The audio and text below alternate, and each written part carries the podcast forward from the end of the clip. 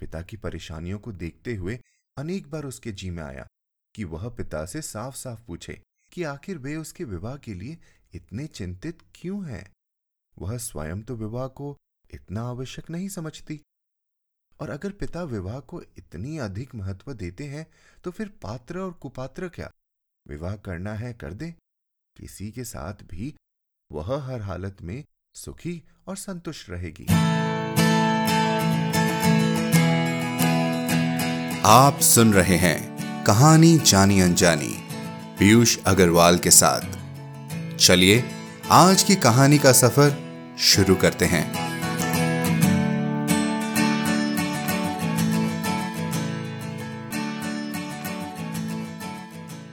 नमस्कार दोस्तों, माइक के इस तरफ़ से, हेडफोन के उस तरफ़ सुनने वालों को, मेरी तरफ़ से, हैप्पी वैलेंटाइंस डे। इस प्यार भरे हफ़्ते में आप खूब प्यार बांटे और समेटे, ऐसी हम आशा करते हैं। अब हम अपना प्यार कहानियों द्वारा आप तक पहुंचाते हैं तो क्यों ना आप भी कुछ प्यार भरे संदेश हम तक पहुँचाए इस वैलेंटाइंस डे पर। उसके लिए बस या तो हमें लिख दें hello at the rate Piyush Agarwal dot com पर, या फिर कमेंट करें किसी भी ऐप पर, जहाँ आप ये कहानी सुन रहे हों। मैं कैलिफ़ोर्निया यूएस से मैनी और अभिनव जी का शुक्रिया अदा करना चाहूँगा, जिन्होंने हमें इतना ढेर सारा प्यार भेजा। वो कहते हैं कि कहानी जानी अनजानी पॉडकास्ट उन्हें उनके देश इंडिया से जोड़े रखता है। क्या आप भी ऐसा महसूस करते हैं? हमें ज़रूर बताएँ। प्यार की बहुत अलग अलग परिभाषा होती है। हमारी आज की कहानी भी कुछ ऐसी ही परिभाषा बयां करती है। कैसे? ये तो आप कहानी सुनकर जानेंगे। तो चलिए सुनते हैं आज की कहानी, गौरी, जिसे लिखा है सुभद्रा कुमारी चौहान जी ने। इनका जन्म इलाहाबाद में हुआ और ये गांधी जी के असहयोग आंदोलन में भाग लेने वाली प्रथम महिला थी। बिखरे मोती उनका पहला कहानी संग्रह है। इन्होंने स्वाधीनता संग्राम में अनेक बार जेल यातनाएँ सहने के पश्चात अपनी अनुभूतियों को कहानी में भी व्यक्त किया। इनके बारे में और जानकारी के लिए हमारी website Piyush Agarwal dot com पर जाए। तो चलिए शुरू करते हैं आज की कहानी।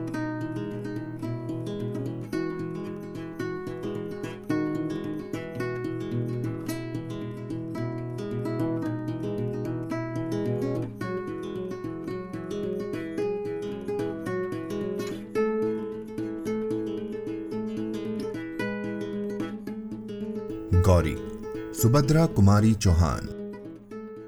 शाम को गोधुली की बेला कूली के सिर पर सामान रखवाए। जब बाबू राधा कृष्ण अपने घर आए, तब उनके भारी भारी पैरों की चाल और चेहरे के भाव से ही कुंती ने जान लिया कि काम वहाँ भी नहीं बना। कूली के सिर पर से बिस्तर उतरवाकर बाबू राधा कृष्ण ने उसे कुछ पैसे दिए।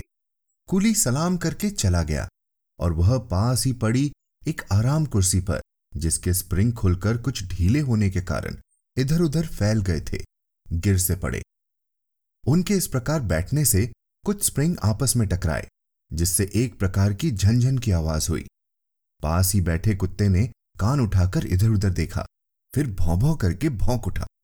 इसी समय उनकी पत्नी कुंती ने कमरे में प्रवेश किया। काम की सफलता या असफलता के बारे में कुछ भी न पूछकर कुंती ने नम्र स्वर से कहा, चलो हाथ मुँह धो लो, चाय तैयार है। चाय? राधा कृष्ण चौंक से पड़े। चाय के लिए मैंने नहीं कहा था। नहीं कहा था तो क्या हुआ? P low. कुंती ने आग्रहपूर्वक कहा अच्छा चलो। कहकर राधा कृष्ण कुंती के पीछे पीछे चले गए। गौरी, अपराधिनी की भांति माता पिता दोनों की दृष्टि से बचती हुई पिता के लिए चाय तैयार कर रही थी। उसे ऐसा लग रहा था कि पिता की सारी कठिनाइयों की जड़ वही है। न वह होती और न पिता को उसके विवाह की चिंता में इस प्रकार स्थान स्थान घूमना पड़ता। वह मुँह खोलकर किस प्रकार कह दे कि उसके विवाह के लिए इतनी अधिक परेशानी उठाने की आवश्यकता नहीं। माता पिता चाहे जिसके साथ उसकी शादी कर दे, वह सुखी रहेगी। न करे तो भी वह सुखी है। जब विवाह के लिए उसे जरा भी चिंता नहीं तब माता पिता इतने परेशान क्यों रहते हैं? गौरी यही न समझ पाती थी। कभी कभी वह सोचती, क्या मैं माता पिता को इतनी भारी हो गई हूँ? रात दिन सिवा विवाह के उन्हें और कुछ सूझता नहीं। तब आत्मा ग्लानी और शोभ से गौरी का रोम रोम व्यथित हो उठता। उसे ऐसा लगता कि धरती फटे और वह समा जाए। किंतु ऐसा कभी न हुआ। गौरी, वह जो पूनों के चाँद की तरह बढ़ना भर जानती थी, घटने का जिसके पास कोई साधन न था। बाबू राधा कृष्ण के लिए चिंता की सामग्री हो गई थी। गौरी उनकी एकमात्र संतान थी। उसका विवाह वे योग्य वर के साथ करना चाहते थे, यही सबसे बड़ी कठिनाई थी। योग्य पात्र का मूल्य चुकाने लायक उनके पास यथेष्ट संपत्ति न थी। यही कारण था कि गौरी का यह उन्नीसवा साल चल रहा था। फिर भी वे कन्या के हाथ पीले न कर सके। गौरी ही उनकी अकेली संतान थी। छुटपन से ही उसका बड़ा लाड़ प्यार हुआ था। प्राय उसके उचित अनुचित सारे हट पूरे हुआ करते थे। इसी कारण गौरी का स्वभाव निर्भीक, दृढ़ निश्चय और हटीला था। वह एक बार जिस बात को सोच समझकर कह दे, फिर उस बात से उसे कोई हटा नहीं सकता था। पिता की परेशानियों को देखते हुए अनेक बार उसके जी में आया। कि वह पिता से साफ़ साफ़ पूछे कि आखिर वे उसके विवाह के लिए इतने चिंतित क्यों हैं? वह स्वयं तो विवाह को इतना आवश्यक नहीं समझती। और अगर पिता विवाह को इतनी अधिक महत्व देते हैं तो फिर पात्र और कुपात्र क्या? विवाह करना है कर दे। किसी के साथ भी वह हर हालत में सुखी और संतुष्ट रहेगी। उनकी यह परेशानी, इतनी चिंता अब उससे सही नहीं जाती। किंतु संकोच और लज्जा उसकी जबान पर ताला सा डाल देते। हज़ार बार निश्चय करके भी वह पिता से यह बात न कह सकी। पिता को आते देख गौरी चुपके से दूसरे कमरे में चली गई। राधा कृष्ण बाबू ने जैसे बेमन से हाथ मुँह धोया और पास ही रखी एक कुर्सी पर बैठ गए। वहीं एक मेज पर कुंती ने चाय और कुछ नमकीन पूड़ियाँ पति के सामने रख दी। पूड़ियों की तरफ़ राधा कृष्ण ने देखा भी नहीं। चाय का प्याला उठाकर पीने लगे। ऐसी कन्या को जन्म देकर जिसके लिए वर ही न मिलता हो। कुंती स्वयं ही जैसे अपराधिन हो रही थी। कुंती ने डरते डरते पूछा, जहाँ गए थे, क्या वहाँ भी कुछ ठीक नहीं हुआ? ठीक।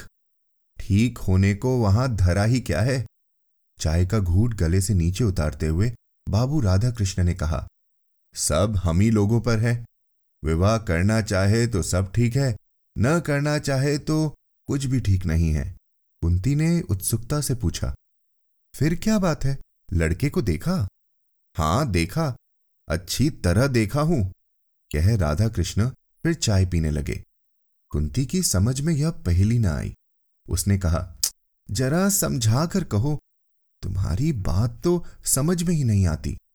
राधा कृष्ण ने कहा समझा कर कहता हूँ, सुनो, वह लड़का लड़का नहीं, आदमी है। तुम्हारी गौरी के साथ मामूली चपरासी की तरह दिखेगा। बोलो, करोगी ब्याह?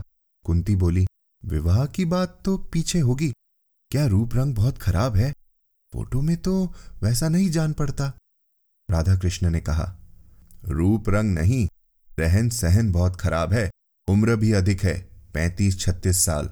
साथ ही दो बच्चे भी। उन्हीं बच्चों को संभालने के लिए तो वह विवाह करना चाहते हैं। वरना वे शायद कभी न करते। उनकी यह दूसरी शादी होगी। उनकी उमंगे, उत्साह सब कुछ ठंडा पड़ चुका है। वे अपने बच्चों के लिए एक धाय चाहते हैं। मेरी लड़की की तो दूसरी शादी नहीं है। वे साफ़ साफ़ कहते हैं कि मैं बच्चों के लिए शादी कर रहा हूँ। कुंती ने कहा, हाँ, जिन्हें दूसरी शादी करनी होती है, वे ऐसे ही कहते हैं। राधा कृष्ण बोले, अरे, नहीं नहीं यह आदमी कपटी नहीं है। उसके भीतर कुछ और बाहर कुछ नहीं हो सकता। उसका हृदय तो दर्पण की तरह साफ़ है। उसका खादी कुर्ता, गांधी टोपी फटे फटे चप्पल देखकर जी हिचकिचाता है। वह नेता बनकर व्याख्यान तो दे सकता है, पर दूल्हा बनकर आने लायक नहीं है। तीस रुपए कुल उनकी तनख्वाह है। कांग्रेस के दफ्तर में वे सेक्रेटरी हैं। तीन बार जेल जा चुके हैं। फिर कब चले जाएँ? कुछ पता नहीं। कुंती बोली, आदमी तो बुरा नहीं जान पड़ता। बुरा आदमी तो मैं भी नहीं कहता उसे, पर वह गौरी का पति होने लायक नहीं। सच बात यह है। फिर तुमने क्या कह दिया? क्या कह देता? उन्हें बुला आया हूँ। अगले इतवार को आवेंगे। आने के लिए भी वे बड़ी मुश्किल से तैयार हुए। कहने लगे, नहीं साहब, मैं लड़की देखने ना जाऊँगा। इस तरह लड़की देखकर मुझसे किसी लड़की का अपमान नहीं किया जाता। जब मैंने समझाकर कहा कि आप लड़की देखेंगे, लड़की और उसकी माँ आपको देखेगी, तब जाकर कहीं बड़ी मुश्किल से राज़ी हुए। गौरी दरवाजे की आड़ में खड़ी, सब बातें सुन रही थी। जिस व्यक्ति के प्रति उनके पिता इतने असंतुष्ट और उदासीन थे, उसके प्रति गौरी के हृदय में अनजाने ही कुछ श्रद्धा के भाव जागृत हो गए। राधा कृष्ण बाबू पान का बीड़ा उठाकर अपनी बैठक में चले गए और उसी रात फिर उन्होंने अपने कुछ मित्रों और रिश्तेदारों को गौरी के लिए योग्य वर तलाशने को कई पत्र लिखे। अगला इतवार आया। आज ही बाबू सीताराम जी गौरी को देखने या अपने आप को दिखलाने आवेंगे? राधा कृष्ण जी ने यह पहले से ही कह दिया है कि किसी बाहर वाले को कुछ न मालूम पड़े कि कोई गौरी को देखने आया है। अतएव यह बात कुछ गुप्त रखी गई है। घर के भीतर आँगन में ही उनके बैठने का प्रबंध किया गया है। तीन चार कुर्सियों के बीच एक मेज है, जिस पर एक साफ़ धुला हुआ खादी का कपड़ा बिछा दिया गया है और एक गिलास में आँगन के ही गुलाब के कुछ फूलों को तोड़कर गुलदस्ते का स्वरूप दिया गया है। बहुत ही साधारण सा आयोजन है। सीताराम जी सरीखे व्यक्ति के लिए किसी विशेष आडंबर की आवश्यकता भी तो न थी। यथा समय बाबू सीताराम जी अपने दोनों बच्चों के साथ आए। बच्चे भी वही खादी के कुर्ते और हाफ़ पैंट पहने थे। न जूता, न मोजा, न किसी प्रकार का ठाट बाट पर दोनों बड़े प्रसन्न, हसमुख, आकर घर में वे इस प्रकार खेलने लगे, जैसे इस घर से चिर परिचित हों। कुंती एक तरफ़ बैठी थी। बच्चों के कोलाहल से परिपूर्ण घर उसे क्षण भर के लिए नंदन कानन सा जान पड़ा। उसने मन ही मन सोचा, कितने अच्छे बच्चे हैं। यदि बिना किसी प्रकार का संबंध हुए भी सीताराम इन बच्चों को संभालने का भार उसे सौंप दे तो वह खुशी खुशी ले ले। वह बच्चों के खेल में इतनी तन्मय हो गई कि क्षण भर के लिए भूल बैठी कि सीताराम भी बैठे हैं और उनसे भी कुछ बातचीत करनी है। इसी समय अचानक छोटे बच्चे को जैसे कुछ याद आ गया हो, दौड़कर पिता के पास आया। उनके पैरों के बीच में खड़ा होकर बोला बाबू, तुम तो कहे थे कि माँ को दिखाने ले चलते हैं। माँ कहाँ है? बतलाओ। बाबू ने किंचित हंसकर कहा ये माँ जी बैठी है। इनसे कहो, यही तुम्हें दिखाएँगी। बालक ने मचल कर कहा तुम दिखाओ। और इसी समय एक बड़ी सी सफ़ेद बिल्ली आँगन से होती हुई भीतर को भाग गई। बच्चे बिल्ली को देखकर सब कुछ भूलकर दौड़ते हुए अंदर पहुँच गए। गौरी पिछले दरवाजे पर चुपचाप खड़ी थी। वह न जाने किस ख्याल में थी। छोटे बच्चे ने उसका आंचल पकड़कर खींचते हुए पूछा, तुम हमारी माँ हो? गौरी ने देखा हुष्ट पुष्ट सुंदर सा बालक। कितना भोला, कितना निश्चल। उसने बालक को गोद में उठाकर कहा, हाँ। बच्चे ने फिर उसी स्वर में पूछा हमारे घर चलोगी ना? बाबू तो तुम्हें लेन आए हैं और हम भी आए हैं। अब तो गौरी उसकी बातों का उत्तर न दे सकी। पूछा, मिठाई खाओगे? कुछ क्षण बाद कुंती ने अंदर देखा, छोटा बच्चा गौरी की गोद में और बड़ा उसी के पास बैठा मिठाई खा रहा था। एक निश्वास के साथ कुंती बाहर चली गई और थोड़ी देर बाद जो ही गौरी ने ऊपर आँख उठाई, उसने माता पिता दोनों को सामने खड़ा पाया। पिता ने स्नेह से पुत्री से कहा, बेटा, चलो, चलती हो ना? गौरी ने कोई उत्तर न दिया। उसने बच्चों का हाथ मुँह धुलाया, उन्हें पानी पिलाया। फिर माँ के पीछे पीछे बाहर चली गई। बच्चे अब भी उसी को घेरे हुए थे। वे उसे छोड़ना नहीं चाहते थे। बड़ी मुश्किल से सीताराम जी उन्हें बुलाकर कुछ देर तक अपने पास बिठा सके। किंतु जरा सा मौका पाते ही वे फिर जाकर गौरी के आसपास बैठ गए। पिता के विरुद्ध उन्हें कुछ नालिशें भी दायर करनी थी, जो पिता के पास बैठकर न कर सकते थे। छोटे ने कहा, बाबू, हमें कब भी खिलौने नहीं देते। बड़े ने कहा, हाँ, मिठाई भी तो कभी नहीं खिलाते। छोटा बोला, और हमें छोड़कर दफ्तर जाते हैं, दिन भर नहीं आते, बाबू अच्छे नहीं है। बड़ा बोला, माँ, तुम चलो, नहीं तो हम भी यहीं रहेंगे। बच्चों की बातों से सभी को हँसी आ रही थी। कुंती ने बच्चों से कहा तो तुम दोनों भाई यहीं रह जाओ, बाबू को जाने दो, है ना ठीक? काफ़ी देर हो गई यह देखकर। सीताराम जी ने कहा समय बहुत हो चुका है, अब चलूँगा, नहीं तो शाम की ट्रेन न मिल सकेगी। फिर राधा कृष्ण की तरफ़ देखकर कहा, आप लोगों से मिलकर बड़ी प्रसन्नता हुई। लड़की तो आपकी साक्षात लक्ष्मी है और यह मैं जानता था कि आपकी लड़की ऐसी ही होगी इसलिए देखने को आना नहीं चाहता था।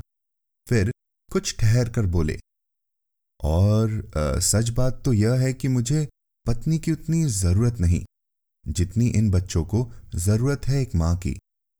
मेरा क्या ठिकाना? आज बाहर हूँ कल जेल में। मेरे बाद इनकी देखरेख करने वाला कोई नहीं रहता।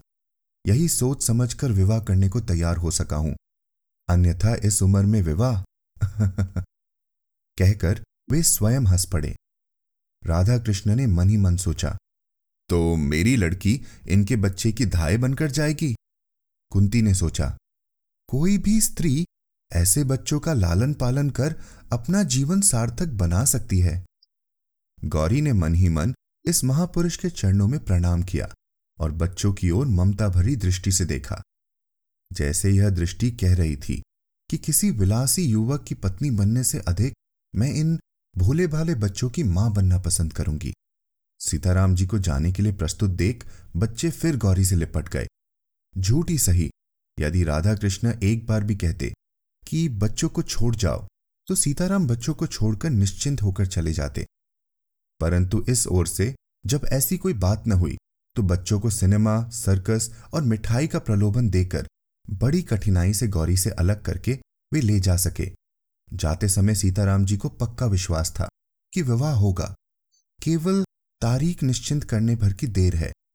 सीताराम जी उस पत्र की प्रतीक्षा में थे, जिसमें विवाह की निश्चित तारीख लिखकर आने वाली थी।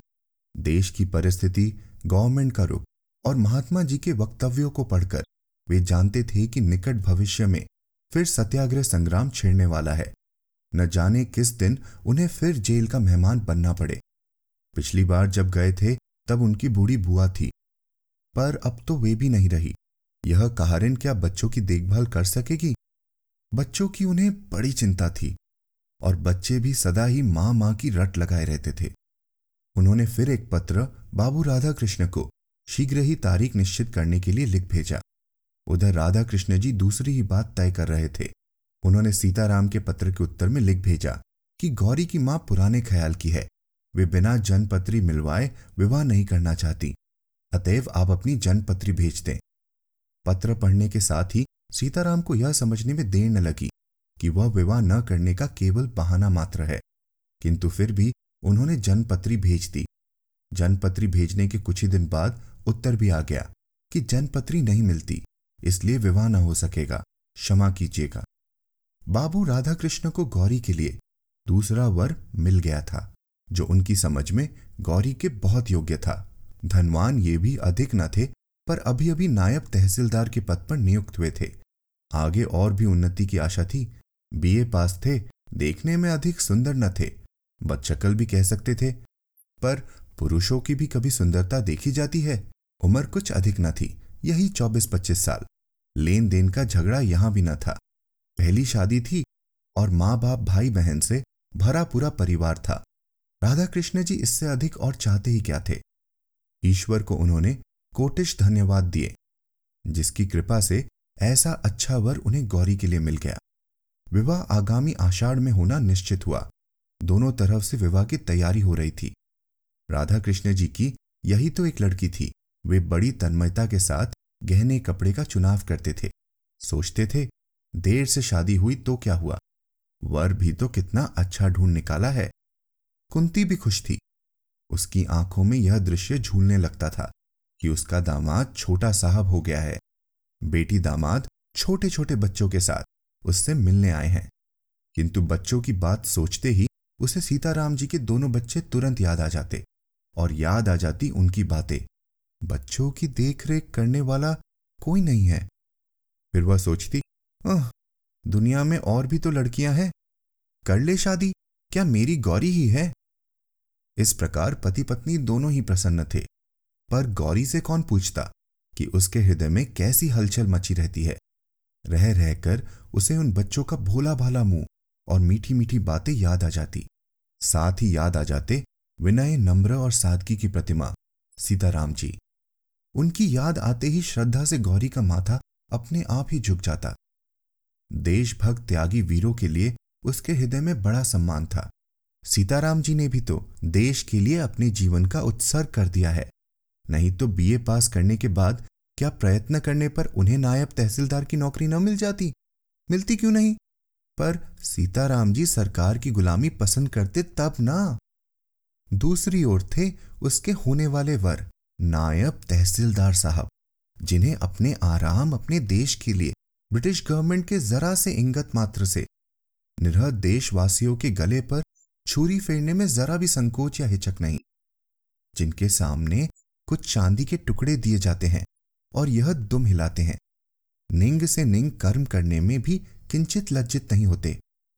घृणा से गौरी का जी भर जाता, किंतु उसके इन मनोभावों को जानने वाला यहाँ कोई भी न था।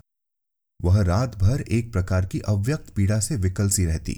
बहुत चाहती थी कि अपनी माँ से कह दे कि वह नायब तहसीलदार से शादी न करेगी, किंतु लज्जा उसे कुछ न कहने देती। ज्यो ज्यो विवाह की तिथि नज़दीक आती, गौरी की चिंता बढ़ती ही जाती। विवाह की निश्चित तारीख से पंद्रह दिन पहले एकाएक तार आया कि नायब तहसीलदार के पिता का देहांत हो गया। इस मृत्यु के कारण विवाह साल भर को टल गया। गौरी के माता पिता बड़े दुखी हुए, किंतु गौरी के सिर पर से जैसे चिंता का पहाड़ हट गया। इसी बीच सत्याग्रह आंदोलन की लहर सारे देश में बड़ी तीव्र गति से फैल गई।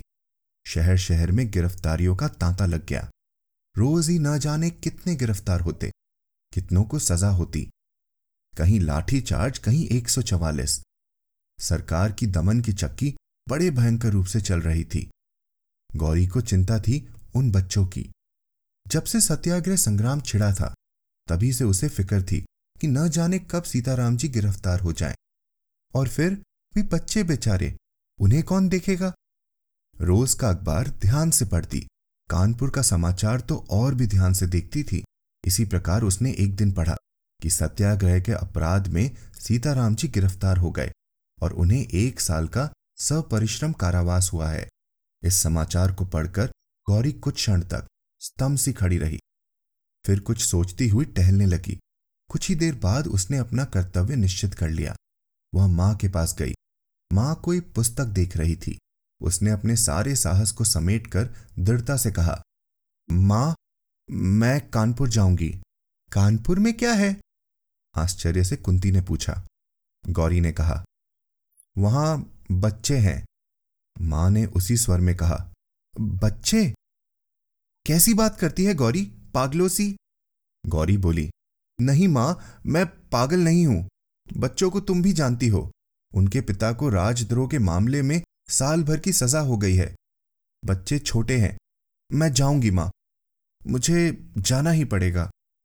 गौरी के स्वभाव से कुंती भली भांति परिचित थी। वह जानती थी कि गौरी जिस बात की हट पकड़ती है, कभी छोड़ती नहीं है। अतएव सहसा वह गौरी का विरोध न कर सकी। बोली, पर तेरे बाबूजी तो बाहर गए हैं, उन्हें तो आ जाने दे। गौरी ने दृढ़ता के साथ कहा बाबूजी के आने तक नहीं ठहर सकूँगी, माँ। मुझे जाने दो। रास्ते में कुछ कष्ट न होगा। अब मैं काफ़ी बड़ी हो गई हूँ। और उसी दिन शाम को एक नौकर के साथ गौरी कानपुर चली गई। अपनी सजा पूरी करके सीताराम घर लौटे। इस साल भर के भीतर उन्होंने बच्चों को एक बार भी न देखा था। उन्हें कायदे के अनुसार हर महीने उनका कुशल समाचार मिल जाता था। पर बच्चों की चिंता उन्हें लगातार बनी ही रहती थी। जिस कहारिन के भरोसे वे बच्चों को छोड़ गए थे, उसके भी तीन चार बच्चे थे। वह बच्चों को कैसे रखेगी? सो सीताराम जी जानते थे, पर विवशता थी क्या करते? सवेरे सवेरे छह बजे ही जेल से मुक्त कर दिए गए। एक टांगे पर बैठकर वे घर की ओर चले। जेब में कुछ पैसे थे। एक जगह गरम गरम जलेबियाँ बन रही थी। बच्चों के लिए थोड़ी सी खरीद ली। घर के दरवाजे पर पहुँचे। दरवाज़ा खुला था। घर के अंदर पैर रखने में हृदय धड़कता था। न जाने किस हालत में हो, वे चोरों की तरह चुपके चुपके घर में घुसे। परंतु यह क्या? आँगन में पहुँचते ही वे ठगे से खड़े रह गए। फिर जरा आगे बढ़कर उन्होंने कहा, आप गौरी ने झुककर उनकी पद धुली, माथे से लगा ली।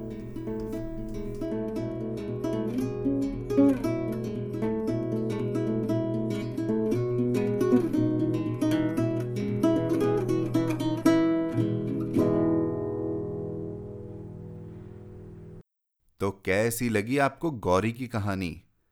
कई बार जाने अनजाने में कुछ ऐसे रिश्ते बनते हैं जिनकी गहराई शायद हम वक्त के साथ ही समझ पाते हैं। अगर आप आज गौरी से मिलते हैं तो क्या कहेंगे? हमें ज़रूर बताएँ hello at the rate Piyush Agarwal dot com पर। दोस्तों, कहानी जानी अनजानी पॉडकास्ट एक पैशन प्रोजेक्ट है। ये एक सेल्फ फंडेड प्रोग्राम है, जिसका एक ही मकसद है, दुनिया भर में लोगों को हिंदी कहानियों से जोड़ना। तो हमें हमारे इस लक्ष्य को साधने में मदद करें। हर शुक्रवार कहानी सुनने के बाद आप फेसबुक ट्विटर इंस्टाग्राम हर जगह उस कहानी के बारे में लिखें और अपने सारे फॉलोअर्स को बताएँ कहानी जानी अनजानी के बारे में। अपने पोस्ट में हैश टैग कहानी जानी अनजानी या इंडी पॉडकास्टर को टैग करना न भूलें।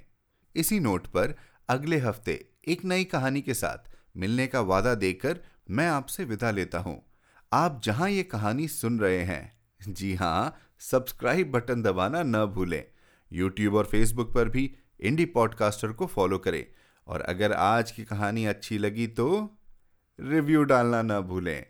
हर शुक्रवार आप तक नई कहानियाँ लाने का श्रेय मैं अपनी टीम को देना चाहूँगा। आज के एपिसोड की प्रोड्यूसर हैं देवांशी बत्रा और एडिट किया है प्रितेश भंडारी ने। आप सुन रहे थे कहानी जानी अनजानी पीयूष अग्रवाल के साथ, जो कि इंडी पॉडकास्टर की एक पेशकश है। तो हम आपसे मिलते रहेंगे हर शुक्रवार। तब तक के लिए अपना ध्यान रखिए, स्वस्थ रहिए और मुस्कुराते रहिए।